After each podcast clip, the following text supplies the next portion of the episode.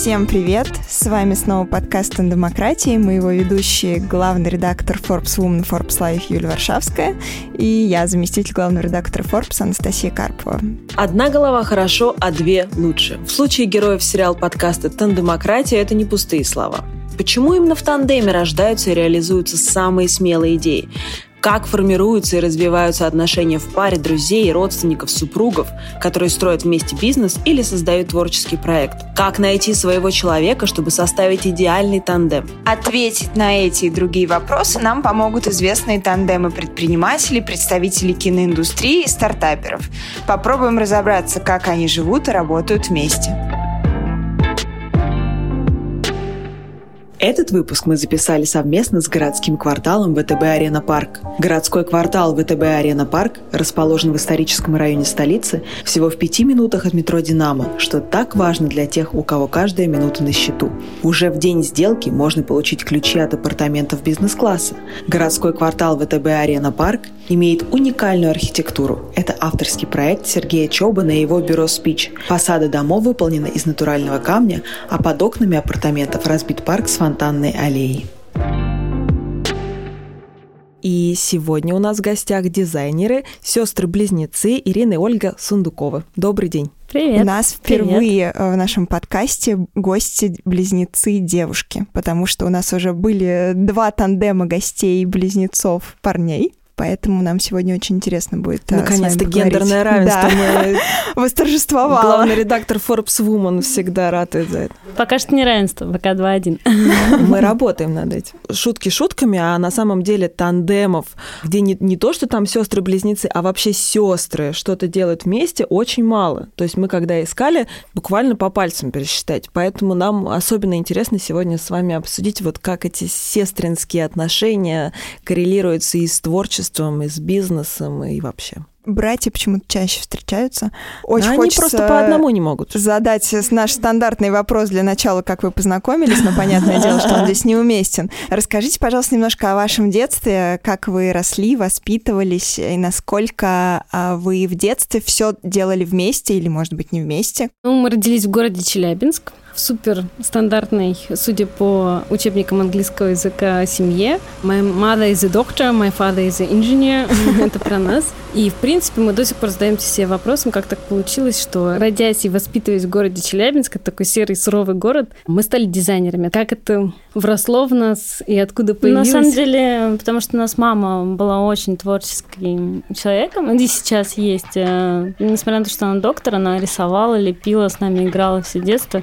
Водила нас по музеям. А, она еще была трудоголиком. она работала на трех работах, и поэтому у нас было очень свободное воспитание и очень уважительное. В детстве с нами общались, что нетипично для советской семьи, как с личностями. Мы могли сами выбирать. Но в итоге мама даже в какой-то момент устала и сказала, что девочки, следующий правило, вы сами выбираете, сами идете там записываться, куда вы хотите, но сами выписывайтесь. И мне никто не звонит и не говорит, что вы прогуливаете.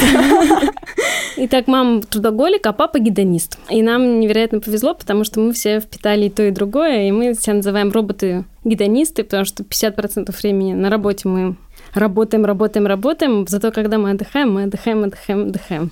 Это просто гениальное выражение. Я просто с копирайтом хочу его украсть, потому что робот-гедонист — это, это, и это мы тоже. Кажется, это про нас. Это про нас. Причем у нас, к сожалению, сейчас пустой стол, но тут должны были быть сейчас шампанское, вот это омары. Да, да. Мы согласны. Мы плохо подготовились. Ну, мы не знали, что вы тоже гедонисты.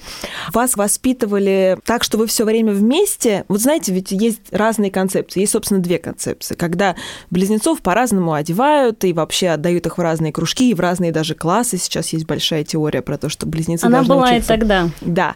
А некоторые, наоборот, прям вот такая спаечка. Как было у вас? Ну, во-первых, что касается одеваться, в советское время было с этим сложно, и были специальные магазины для близнецов, и это как бы само собой определяло определяла, что там можно было достать лучшую одежду в двойном экземпляре. Конечно же, нас одевали одинаково, это удобнее было и легче. Мама один раз прочитала эту теорию и пыталась нас один раз в жизни развести по разным курсам. Но это кончилось очень быстро, она поняла, что как бы это вообще совершенно ненужные хлопоты, и мы всегда были вместе. Но тут еще надо дать должное, что у нас была старшая сестра на два года старше, и она нас как раз-таки сплотила, потому что надо было выживать. И мы выживали. Это как бы нас и сблизило так сильно. Да, то есть э, если очень часто близнецы стараются, наоборот, там противопоставлять друг другу себя, там то... мы биться за первенство, за какое-то я такой, я такая, то мы бились. У нас, у нас был общий, общий, враг. Сейчас мы очень дружим. А с сестрой? Да, с сестрой. Да. Не, мы... это пошли, прошли годы. Прошли годы, и сейчас мы дружим. А расскажите, чем вы в детстве увлекались? Это были такие творческие увлечения, которые потом в вашу профессию переросли? У нас даже сохранилась были? тайная кассета с телевизионным эфиром города Челябинск про двух талантливых сестер-близняшек, которые рисовали очень странные черно-белые картины. У нас было совместное полотно с Олей в 10 или в 11 лет, которое называлось «Я повернул глаза зрачками в душу, а там повсюду пятна темноты».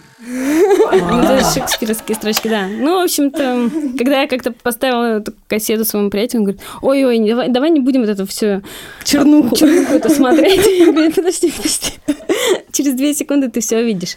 Да, в основном творческие занятия. Мы ходили в театральную школу, мы рисовали много. И именно это помогло нашей маме подсказать нам нашу будущую профессию. Так, как это случилось? Случилось так, что когда дошло время до выбора профессии, нас интересовало в жизни все, кроме этого.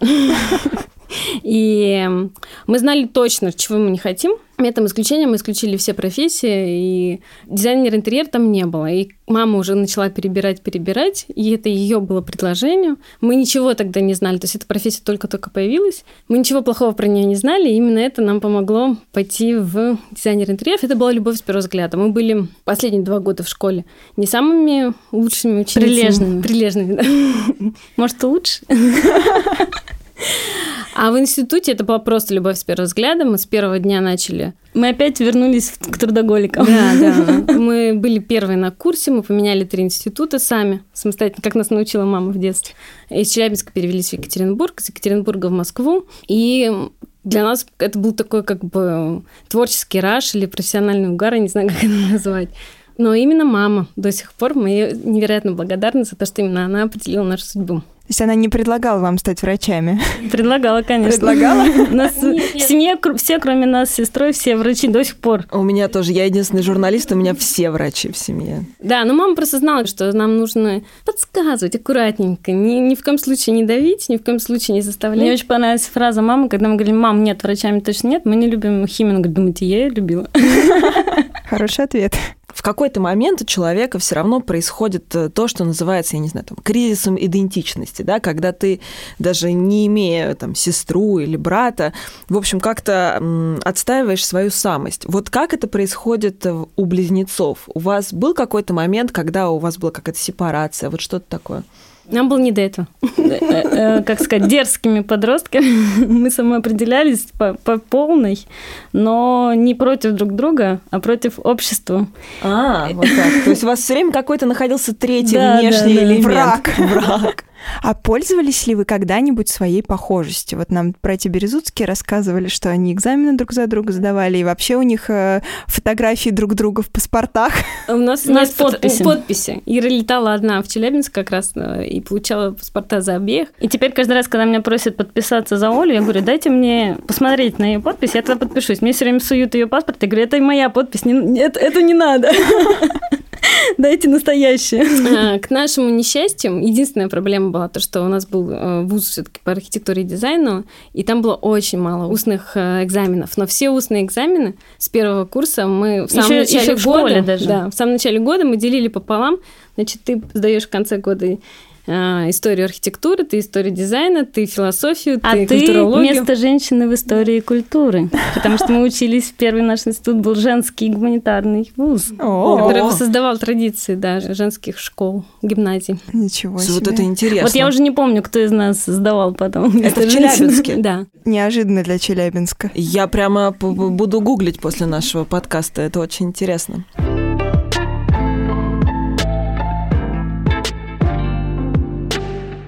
Ну, собственно, самое, конечно, интересное, как создавался ваш совместный проект? С чего все начиналось? Расскажите. Началось все со второго курса института, на самом деле. Точно. Когда к нам э, обратился наш приятель э, с дизайном кафе. Мы сказали, мы еще не проходили дизайн кафе. Но потом мы посмотрели на моего друга, который вообще никогда не учился дизайну, но к этому времени он уже делал дизайн э, магазинов и дизайн даже спортивного табло. Вот когда я увидела, что он делает дизайн спортивного табло, я поняла, что мы справимся с кафе точно. И, в принципе, мы его сделали. Это был честный обмен нашего нулевого опыта на почти что нулевые деньги. И, к счастью, это кафе уже давно-давно смыто как бы с историей. с, истории с э, земли, потому что, конечно же, это был такая настоящая проба пера. Но, как ни странно, вот совершенно случайно наше будущее определило то, что именно первый проект это была не квартира друзей, а именно кафе, то есть общественный интерьер. И когда-то в какой-то момент мы поняли, что это наша судьба. А дальше когда мы уже э, учились в Москве, это было еще в Челябинске, э, я всего полгода в своей жизни работала, получала зарплату. Причем я была не интерьерщиком, а графиком. И мне невероятно повезло, потому что я очень плохой график. И мне повезло, что ребята это распознали, и мы совместно решили расстаться. Но с этой работы я получила свои первые заказы совершенно случайно на декорирование интерьеров ресторана. А дальше уже пошло-пошло. Ну, а мы, конечно же, вместе делаем. Да. На работу ходила я одна полгода, потому что Ире не нужны были деньги, а мне нужны.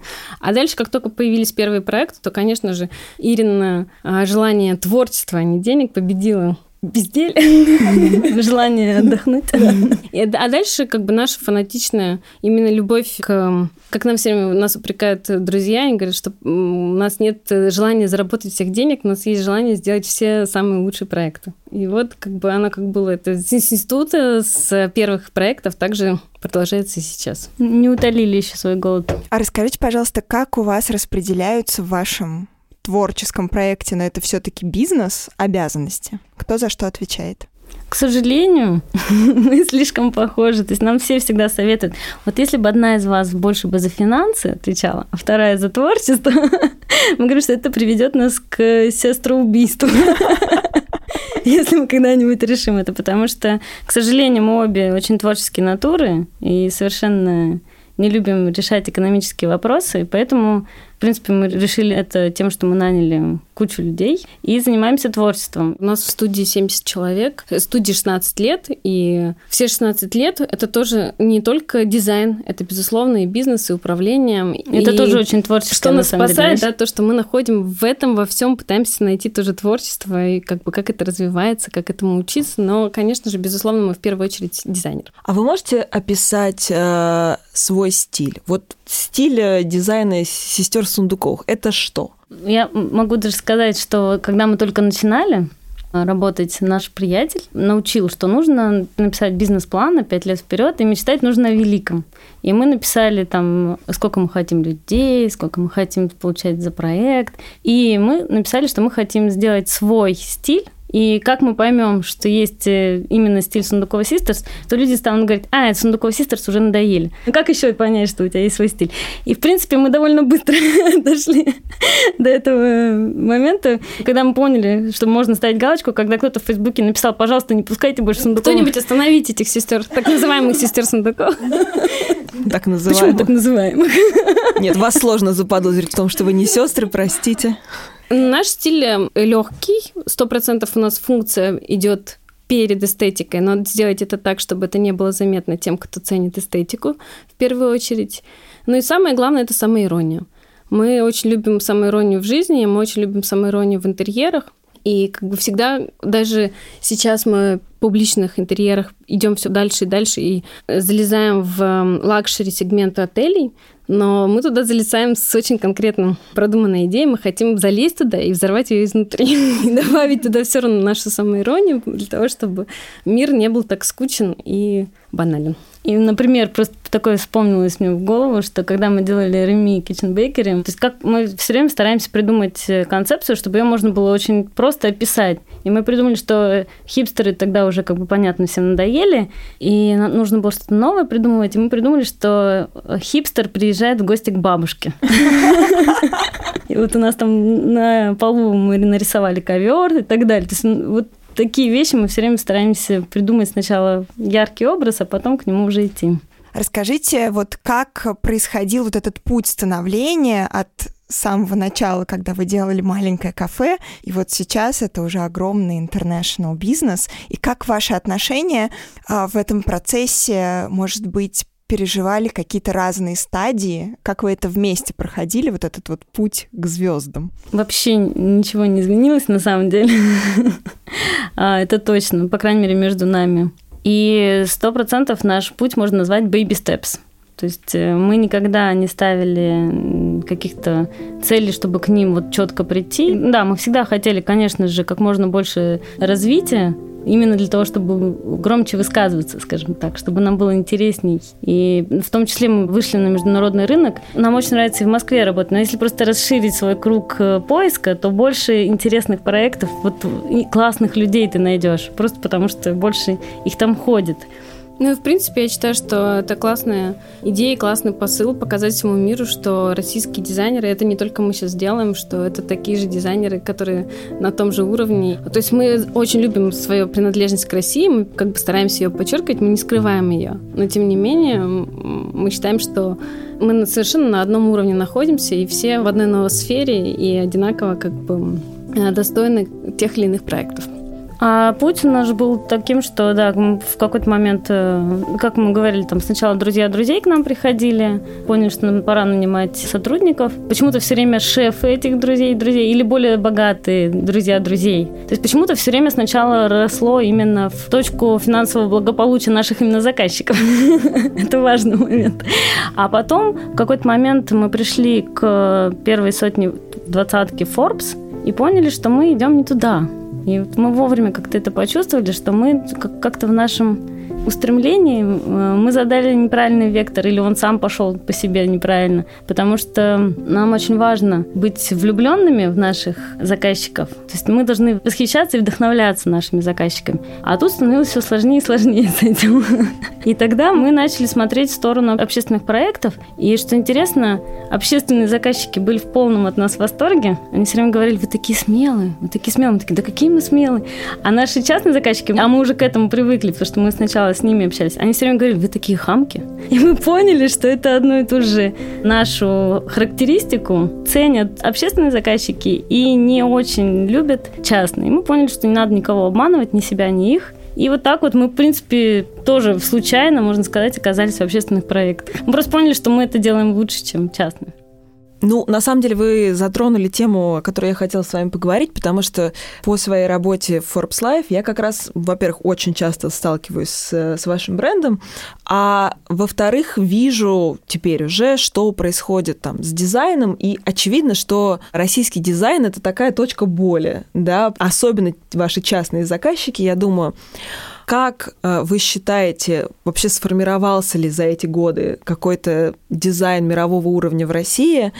И вот прошли ли мы какую-то эволюцию от, я не знаю, золотых канделябров до какого-то... Безусловно, прошли. Вообще расскажите, что вы про это думаете? К счастью или к несчастью, мы с частными интерьерами больше не работаем, но мы, конечно же, все равно интересуемся, нам интересно. Мы недавно как раз встречались с э, агентом по недвижимости. Мы, мы задали первый вопрос. Скажите, вот эти все четырехтысячные, пятитысячные дома, которые мы строили 8 лет назад, они сейчас вообще котируются? Люди, после того, как они пожили в 4000-метровом доме, они просят следующий дом поменьше. 500 Они уже нет. поняли, что 4000 Потому что мы это понимали тогда, а они, да, она говорит, это самый неликвид, абсолютно. Сейчас невозможно продать дом, в котором там 4-5 тысяч метров.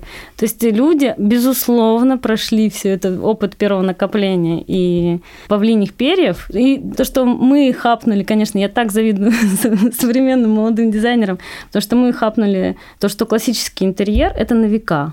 Вот в том-то я как раз про Сейчас это вас этого уже нет, этого уже нет. Уже все понимают, что классический интерьер – это самый морально быстро устаревающий вообще тренд.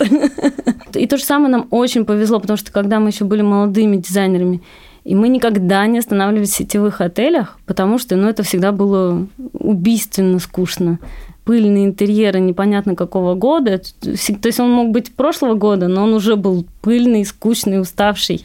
А сейчас, конечно же, все даже сетевые бренды к нам приходят и просят нас взорвать вообще все стандарты, все переписать. И когда мы пишем уже стандарты для новых брендов, то а, мы пишем не описываем, как он должен выглядеть, да. отель, а мы говорим, куда должны смотреть, в какую сторону дизайнеры в своем что творчестве. Что должны чувствовать гости. То есть мы говорим про чувства. Сейчас угу. интерьер стал чувственным, а не брендовым, например. Угу. Но зато и, мы не знаем брендов. Ну, что касается, например, ресторанного интерьера в Москве, то все иностранцы отмечают, что, которые приезжают первый раз в Москву, что все эти рестораны, они могут быть в Лондоне, в Нью-Йорке, в любом месте. И у нас очень много запросов, кстати говоря, из Нью-Йорков, из Лондона и так далее на повторение наших ресторанов, которые успешны в Москве. Когда тебя окружает красота, легче найти вдохновение и создавать что-то новое. Партнер нашего выпуска, городской квартал ВТБ Арена Парк, заботится о том, чтобы жильцов окружала красота. Городской квартал ВТБ Арена Парк расположен в престижном районе с богатой историей, сочетающей в себе современную жизнь мегаполиса и самобытность старой Москвы. Под окнами жителей квартала разбит живописный исторически благоустроенный парк с фонтанами. Скажите, а в процессе создания ваших проектов бывает ли у вас разногласия? Бывает ли ситуация, когда вы смотрите на этот проект по-разному? И если да, как вы решаете этот спорный вопрос? В каких-то мелочах. То есть в каком-то основе, вот куда идти, мы точно никогда не ссоримся. А, например, мне вот нравится высокая спинка, а мне здесь нравится низкая спинка. Такие бывают иногда случаи, вопросы. Мы решаем их очень просто. Кому больше нужно, тот и выиграл. Потому что это значит, что кто больше уверен, нас даже так э, рестораторы очень часто проверяют. Есть один ресторатор, он всегда проверяет таким образом нашу уверенность в выбранном действии. Он всегда говорит, нет, я в этом не это уверен. Это ужасно. Да. И дальше он проверяет. Если мы встаем на дыбы, значит... И э, доказываем, что это не ужасно, это вообще лучшее, что может Прекрасно. быть только для него. Тогда он говорит, хорошо, я согласен. А если мы говорим, ну да, да, что-то не додумали, он говорит, додумайте. Вы знаете, я вас слушаю, и у меня есть ощущение, что мир э, российского дизайна в эти 16 лет, что вы строили ваш э, проект, ваш бизнес, это такая очень конкурентная среда. Всем хотелось быть дизайнерами, все это было, в общем, таким очень еще строящимся рынком, что ваше вот это единство против общего врага, видимо, безвкусицы, оно и помогло вам построить, э, собственно, такую карьеру. Что вы думаете про это? Мы когда тогда писали этот бизнес-план, много-много лет назад, мы написали две вещи. Первое – сделать свой стиль, а второе – это делать интерьеры по-новому. Потому что про всех дизайнеров тогда которых мы знаем, которые уже были тогда звездами, и про нас в том числе, тогда говорили, что талантливые ребята, но разглядяй. И мы тогда решили, что мы сделаем дизайн по-новому. Про нас будут говорить они талантливые ребята, точка. И почему-то мы тогда вот э, прям запарились на тему организации. А у нас еще был, нам очень повезло, один из наших э, очень ранних проектов был в Гонконге. В 2005 или 2006 году. Квартира. И там в Гонконге э, строительная организация была воспитана именно британской школой, то есть тогда Гонконг еще был под Британией. И они научили нас... Да, Они научили нас, что такое графики, что такое каждый день просрочки, как это влияет, как это... И мы посмотрели на это все, как бы для нас это было как с другой планеты. Я увидела у них в переговорке ящички с написанными всеми материалами. Я приехала в студию говорю, все, мы подписываем ящички. И у нас появились все эти графики. графики, у нас появилась, то есть, как бы вот наша любовь, с одной стороны, в нас э, сыры в обеих творит э, полностью творческий хаос, а с другой стороны, в нас борются вот две противоположности. Это упорядочение и сроки, чтобы все было на своем месте, чтобы все было правильно. И вот я хотела да, рассказать, что потом мы ушли в частные интерьеры, где это никому не нужно было, потому что наших заказчиков это была там седьмая или восьмая недвижимость, и они хотели фан. Они хотели, чтобы мы с ними общались, перевыбирали, обсуждали, были психологами. То есть все что угодно, ну, нет никакой точки, когда мы должны въехать. И, но оказалось, что это супер ценно для общественных проектов, где всегда есть арендные каникулы и так далее, и так далее. Организация процесса. И то есть мы случайно угадали, что станет э, нашим билетом входным в публичный интерьер. Да, в публичный интерьер. А расскажите немножко о том, как строятся ваши отношения за пределами вашего проекта. Получается ли у вас прямо разделять работу и э, ваши семейные отношения сестринские? Да, я думаю, ну, ну потому что все-таки сначала мы были сестрами, опять же. И это нас тоже очень многому научило. Мы вообще любим учиться а, на чужих ошибках. Это вот у нас такая страсть. Мы очень любим слушать э, умных людей. И вот опять же то, что нам повезло, что у нас заказчики были всегда обеспеченные, успешные люди, мы всегда у них все спрашивали. Даже, я помню, мы нанимали первого секретаря, мы делали тогда банк большой, и говорим заказчику, скажите, вот красивая или умная все таки Он говорит, конечно, умная. И мы до сих пор ему благодарны. А, но я хотела сказать э, про разделение про работы. Да, да. С одной стороны, мы живем в одном доме сейчас с Олей, но в разных квартирах. То есть вот настолько мы смогли разделиться. И наши младшие дети, они одного года, хоть это и мальчик, и девочка, но они как близнецы. И, конечно же, мы очень много времени проводим вместе, мы вместе отдыхаем. Но когда мы как-то так получилось в один год обе развелись, то мы с ужасом думали, что неужели нам придется съехать. Все-таки это, уже too much. Нас очень устраивает разделение в два подъезда. Я написала про это пост э, в Фейсбуке на днях о том, что все больше моих э, подруг после развода не хотят в следующий раз жить с мужчиной, а хотят жить там в одном доме в разных квартирах или на одной территории в разных домах, чтобы помогать друг чтобы другу. Чтобы помогать друг другу, но при этом, чтобы как бы мужчины, они были ради радости и удовольствия. И меня там просто разорвали достопочтенные супруги. вот. Но вот я, видите, очередное подтверждение тренд. того, Мы что это тренд. Самые модные люди Москвы нам обозначили тренд. Но если серьезно, на самом деле ужасно интересно интересно, как работает разделение и наоборот со-творчество в вашей работе, потому что, ну вот нам, людям, которые не занимаются дизайном, никогда им не занимались, непонятно, кто что делает. Да, кто придумывает макет, кто выбирает ткани. Ну, то есть вот что, кто у вас за что отвечает? Ну, тут все очень просто. Все проекты, которые приходят в нашу студию, мы делим примерно 50 на 50 процентов. Э, часть из них уходит Ире, часть мне с точки зрения именно ведения процессов. Хотя мы называемся арт-директорами, мы, конечно, уже не можем. У нас есть проект-менеджеры, которые ведут именно процесс. Арт-директора не только мы, безусловно, дизайнеры, менеджеры и так далее, и так далее.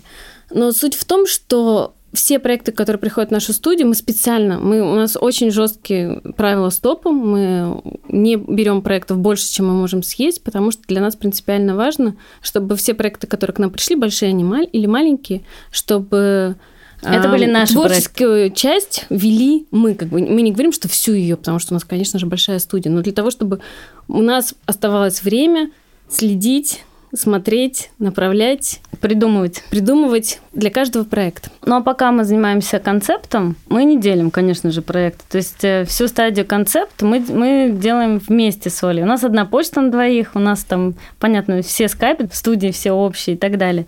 Но и пока мы занимаемся именно креативом, это всегда общий проект, но все равно, даже во время креатива мы давно замечали, что тот человек, который знает как бы все нюансы, то есть ну, прям все досконально про заказчика, про проекты и так далее, он э, меньше летает. И всегда самые гениальные решения приходят от второго Который мимо проходил. Да, который мимо проходил и просто там говорит, а вот так вот сделайте наоборот. И мы такие, боже, это гениально. И, на, и то же самое у Оли происходит, когда в ее проекте я прихожу и просто говорю, вот это надо вот так поменять, и все. И э, мы реально пользуемся этим. этим очень активно пользуемся. Взгляд со стороны, так называемый. Да. Человека, который, да, который не погружен слишком во все эти детали, которые тебе подрицают крылья. Но уже рабочие документации, авторский надзор и прочее мы делим. Потому что, конечно же, то есть до пандемии а, минимум одна поездка у каждого из нас – то есть в неделю. в неделю, а, а чаще по, две, по, по два перелета в неделю у нас были. И, конечно, то есть мы, если бы мы вдвоем все это еще делали, это, это уже была недоступная нам роскошь. А, ну и на всех летучках еще тоже. На всех летучках мы обязательно тоже вместе. И у нас даже есть такой лайфхак, потому что раньше мы все время ссорились. Вот вы спрашивали, бывает ли, что мы ссоримся? Я помню, что это был прям э, камнем преткновения. Кто, короче, как гость на летучке, он все время уходил в свой ноутбук и решал свои вопросы. И все время, Оля, смотри на экран, смотри на экран. А потом мы придумали лайфхак. Мы просто поменялись местами, и кто гость на летучке, тот сидит около экрана. И тогда мы перестали ссориться даже по этому вопросу. Скажите, а ваши сотрудники, кого из вас воспринимают как начальника? Есть ли у вас такое, что кто-то из вас добрый полицейский, а кто-то злой? Эти роли меняются. У нас, в принципе, в жизни всегда роли все менялись. Например, разные друзья считали одну из нас более доброжелательной, другую более, может быть, угрюмой там, и так далее, и так далее. И каждый раз мы уже совершенно спокойно и уже давно не обращаем на это внимания, потому что все эти роли, они меняются в зависимости от разных людей, кто на тебя смотрит, да, и в зависимости от жизненной, жизненной ситуации. ситуации. То есть какие-то бывают, мы друг другу даем иногда время отдохнуть, чуть-чуть улететь из именно бизнес-процессов и чуть-чуть как бы там несколько месяцев или там до 9 месяцев, скажем так, это максимум, а, отлететь, и как бы второй человек вынужденно берет на себя чуть-чуть больше обязанностей. Быть плохим полицейским. Да, быть плохим полицейским или быть, не знаю, там, пилотом этого самолета. Но потом он говорит, так, стоп, моя очередь отдохнуть. То есть у вас э, никогда не было какой-то внутри конкуренции за лидерство? Потому что когда вы стали известны... У нас конкуренция за то, кто не будет. А, да? Я обожаю эту фразу, я очень хорошо помню, когда я как раз первого ребенка сначала там завела, потом откормила. Ну, конечно, все это в, в потоке работы, понятно, не отрываясь абсолютно от производства, но все-таки э, с точки зрения Оли отрываясь. И уехала на Ибицу, и сижу там, ну, как бы Оля мне там, ну, ты реши то, реши все, реши то. Я говорю, Оля, вообще-то я отдыхаю. А Оля мне говорит, от чего? И я такая думаю, правда, от чего я здесь отдыхаю? Я вообще-то не сильно напрягалась последние полгода. И это меня прям поставило на место, я отрезвела и начала как бы впахивать опять.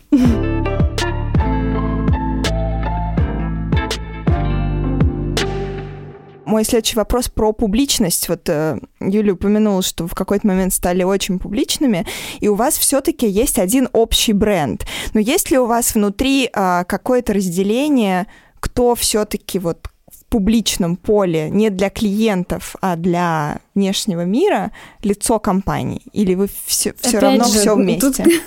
Тут, Facebook у нас общий, Инстаграм у нас общий. И именно из-за лени. То есть у вас нет личных страниц? Нет, нет. И это в два раза, можно, можно в два раза меньше работать. Я, я считаю, что очень хороший ответ на тему, кто из нас более публичный, что мой бедный э, муж должен все время тегать Ира Оля Сундукова, и там, типа, она сказала мне, да, Ира Оля Сундукова.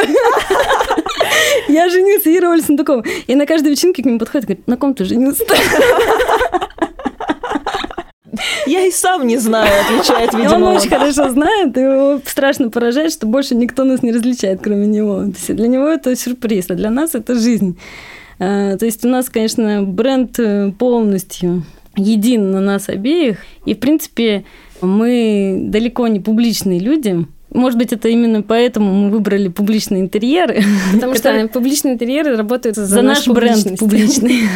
Вот продолжая тему бренда, было ли у вас в какой-то момент осознание, что именно как сестры, да, то есть то, что вас двое, именно это работает лучше на бренд? Ну, безусловно, но тут была другая проблема. У нас нашей прекрасной фамилии, которая идеально подходит, спасибо папе, а, для, Сундукова для да, дизайна интерьеров в России. В России.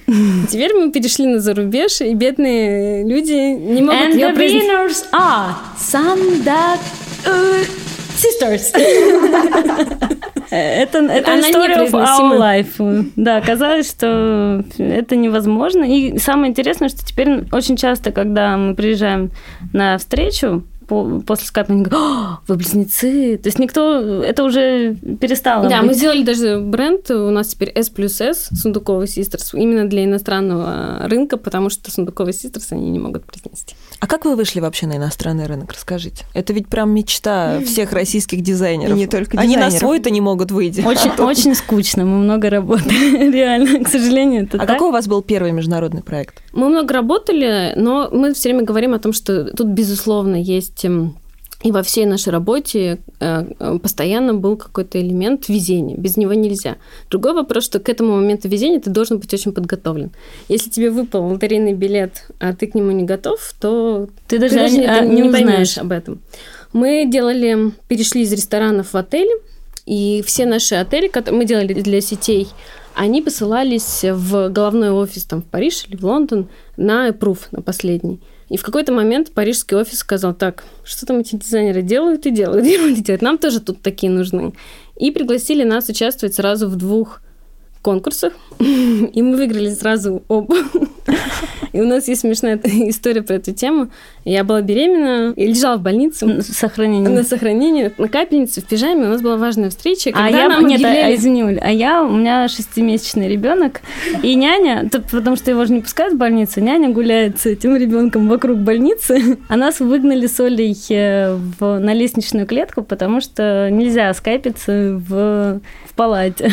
И во, время этого скайпа, Ира приехала специально на этот скайп, где нам объявили, что мы выиграли оба конкурса. И они говорят, are you ready? И я говорю, I'm absolutely ready. Игорь выключает микрофон и говорит, посмотри на себя в пижаме, с капельницей. Конечно, ты абсолютно ready. И, в общем, таким образом, ну, мы были готовы. Да, главное мы, мы разделили, быть готовым. Кстати говоря, мы разделили эти проекты. Оля вела Версальский э, MGallery, я вела Берлинский Пулман. Единственное, я летала э, на встрече за Олю, а так Оля провела. То есть мы их вместе открыли через буквально год и два месяца. Как мне еще понравилось очень, что нас спрашивали, а когда открытие, если вы успеете? Я говорю, в Германии нет этого слова «если».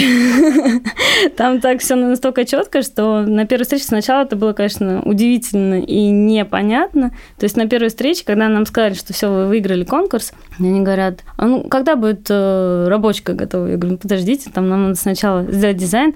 Они говорят, ну сколько вам недель? Я говорю, ну шесть. Они говорят, окей. 2 июня в 10 утра мы с вами встречаемся. И для меня это был шок. Но потом мы к нему привыкли, точнее, не к нему, а к этой парадигме, и перестроились. Ну, и благо нам было легко это сделать кроме того, что в Берлине нужно все вовремя сдать, чем еще отличается работа, например, там, с интерьерами ресторанов или кафе в Европе и в Америке и у нас? Очевидно, что это, наверное, какие-то разные потребности. Ну, Чего хотят я в Москве? Я бы могла сказать, что в Европе больше доверяют дизайнерам. Хотелось бы так сказать, но, если честно, нам и в России, может быть, нам уже как бы везет, может, может быть, мы уже не помним тех времен, когда любое наше решение ставилось под сомнение, но все-таки, да, как когда мы выиграли этот конкурс, то есть что бы сказал любой русский заказчик? Он бы сказал, поздравляю, вы выиграли конкурс, и теперь слушайте, как делать. Потому что нам же не говорили, как делать. Нам дали задание, техническое задание, сколько стоек, сколько столов и так далее. И ну, ДНК бренда, и все. То есть ничего больше. А всю полностью историю, предконцепт, концепт, это все придумывали мы. И, конечно же, мы были готовы к тому, что нам сейчас скажут, а теперь вот давайте обсудим планировки и так далее. А нам сказали, когда будет готова рабочка. То есть все, они отдали деньги, они уверены в дизайнере, они не тратят свое время на споры с дизайнером. Но, кстати говоря, чтобы просто вдруг кто-нибудь так не размечтался, мы слышали, что нет, бывают случаи, э, к счастью, пока что не у нас, но бывают случаи, когда заказчик и Все-таки да, это зависит да, от инвестора, да, от заказчика. Да, что он влезет в каждую тряпку, пытается перевыбрать. То есть такое на самом деле даже в Европе есть. Ну, во-первых, разница главная между русскими заказчиками и иностранными. Это когда мы говорим, что мы участвуем только в платных конкурсах в Европе, то русские заказчики спрашивают, сколько вы платите. Это как бы ключевая разница. Хотя, конечно же, понятно, что в Европе просто выбирают всего трех дизайнеров и платят каждому, потому что это работа, и они ценят профессионализм и время, и творчество. Разница даже между Берлином вот тогда была и Францией, то, что мы делаем очень, очень качественно, мы гордимся не только своей творческой частью, но и тем, что мы делаем невероятно качественную рабочую документацию, которую всегда ставят всем в пример. И мы делали одинаково качественную рабочую документацию для Берлина и для Парижа. В Берлине они умудрялись найти там какие-то еще... Они просили там... Мы все таки решили трубу делать не 22 миллиметра, а 20. Переделайте, пожалуйста, рабочку. А в Париже вся наша рабочка, они просто брали картинку, общий габариты и делали так же красиво, только все там набрано внутри. И мы, с одной стороны, восхищались тем, что они сделали красиво, а с другой стороны, мы думали, зачем мы делали такую невероятную рабочку, если они все равно по картинке делают примерно. А как вообще вы относитесь к тому, когда заказчик очень сильно влезает в вашу работу? Ну, мы хамки. Вспоминаем наших первых частных заказчиков, мы становимся хамками.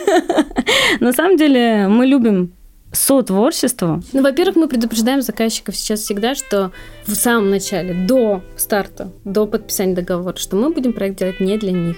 Мы делаем проект для их гостей. Когда их гости влюбятся в этот проект и будут там постоянно есть или останавливаться, тогда это принесет счастье и финансовое благополучие нашему заказчику, и он тоже будет счастлив. А если мы будем делать проект для того, чтобы просто создать памятник человеку, то э, часто, например, просто этот ресторан для меня говорят, кто там. И, то есть мне не важно, сколько там будет людей, я вот хочу здесь выразить себя. Но если ты выразишь себя... Не угадаешь не угад... а гостей там не будет, то рано или поздно, как бы он не был прекрасен с точки зрения интерьеров или гастрономии, если ты приходишь туда и ешь там в одиночестве, то ты... Как ты разлюбишь этот ресторан ты разлюбишь очень этот быстро. Ресторан. Поэтому мы работаем не для заказчика, да, мы работаем для Нет, его гостей. Конечно. Расскажите нашему слушателю. Вот он приходит в какой-нибудь ресторан, например, или в какое-то общественное пространство, вот как он точно узнает, что там интерьер делали вы? У вас есть какая-то вот абсолютно такая фишка, которую всегда узнаешь? Нет, у нас очень непохожие интерьеры. Мы растем, безусловно, это главный показатель, э, я считаю, того, что мы с детства знали, что нужно, как бы это у нас была жажда образования, жажда обучения, самосовершенствования. То есть каждый день, каждый Мы боремся месяц, против себя да. вчерашних. То есть мы, э, э, если вот говорить про нашего внешнего врага, да, там, то это именно наш... Мы всегда хотим следующий проект сделать лучше, чем предыдущий. Да, и, например, всех наших конкурентов мы называем только коллеги, потому что мы считаем, что мир э, велик, большой, и как бы на всех хватит места, у нас нет меж внутренней какой-то межклассовой борьбы. Поэтому все проекты у нас разные. Это как часть нашего как раз-таки стиля.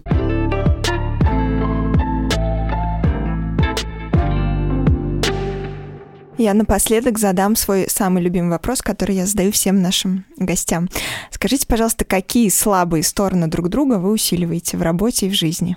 Мы с Ирой не только в общении с заказчиками, к сожалению, бывали хамками. Мы были уверены, что внутри студии мы всегда называли нашу студию как бы только год или два, полтора назад попросили нашего HR убрать из описания вакансии семейного типа, потому что, конечно, человек семейного типа студия это немножечко странно. И мы были уверены, что мы невероятные одуванчики внутри студии. Но потом нам показали со стороны, что мы бываем жестковаты. И сейчас, когда одну из нас немножечко заносит на поворотах, то вторая бьет ее под столом ногой. Но это опять же, да, взаимное очень. Да, это взаимно нам очень повезло, что мы можем друг друга хотя бы иногда видеть со стороны и вовремя скорректировать. Как э, очень вежливые сотрудники говорят, что мы не можем э, спокойно обсуждать наш проект. мы всегда в эмоциях это делаем. И иногда надо так немножечко поглаживать друг друга и говорить, что вот сейчас можно менее эмоционально. ну, еще э, такая вещь, которую мы недавно узнали, это что, к сожалению, мы очень долго верили, что мы просто еще не нашли тех людей, которые смогут за нас все делать, что мы не любим делать. Мы думаем, мы просто не нашли еще такого человека. Ну вот придет финансовый директор, бухгалтер, я не знаю, там HR или еще кто-то. Вот и все, что мы не любим, он сделает идеально. И вот буквально, наверное, года полтора или два назад мы вдруг, ну, как до нас достучались. Мы прочувствовали этот стук, что нет, все-таки оказывается, нам придется заниматься не только тем, что мы любим, но и всем остальным. И опять же, да, вот именно пример я думаю, что мы друг другу примером показываем, что каждый, когда из нас берется за дело, которое мы знаем обе, мы, к сожалению, не любим одинаковые вещи. То есть это, это наша беда. Но когда я вижу, там, что Оля взялась и ответила про тексты, например, на сайт, и, и тогда я берусь. И наоборот, там, когда Оля видит, что я финансы проверила, она тоже берет себя в руки. Но э, вот каких-то моментов, которые именно нас бы с Олей различали в творчестве, именно в творчестве и в работе, не в жизни. Изнутри мы с Олей, нам кажется, что мы слишком похожи. Вы правда очень похожи. Но я от себя тогда тоже уже задам завершающий вопрос. Как вы считаете, как ваш общий бизнес, ваш общий проект повлиял в итоге на ваши сестринские отношения? И наоборот. Хорошо, я думаю, повлиял. Ну, на самом деле, как бы, конечно, когда близнецы, и тем более близнецы, которые их объединила вот эта борьба вынуждена.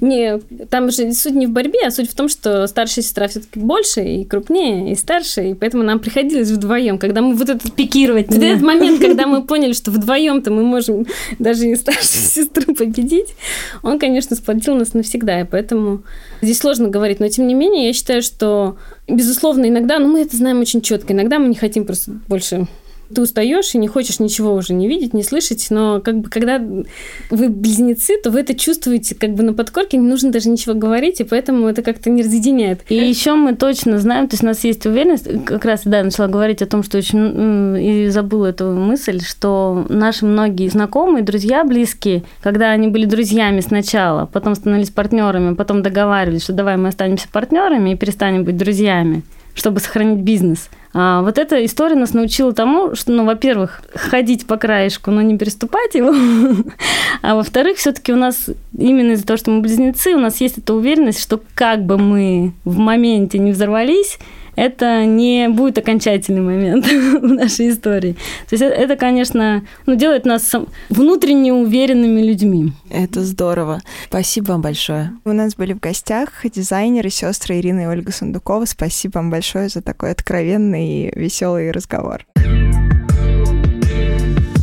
Вы слушали выпуск подкаста «Тандемократия», который мы записали вместе с городским кварталом ВТБ «Арена Парк». Чтобы жить и работать вместе, быть эффективным творческим тандемом, нужно, чтобы кто-то позаботился о быте. Для деловых людей, чей график расписан по минутам, так важно жить вместе, где все необходимое для жизни, работы и развлечений находится в шаговой доступности. В ВТБ «Арена Парк» все продумано до мелочей. Вам не нужно выезжать за пределы городского квартала, чтобы работать или отдохнуть. На территории есть стадион с двумя аренами для спорта и концертов, торговый молл, офисные здания и пятизвездочный отель «Хаят Ридженси Москва Петровский парк», а также благоустроенный парк. Комплекс уже сдан. С вами были Юлия Варшавская и Анастасия Карпова. Всем пока!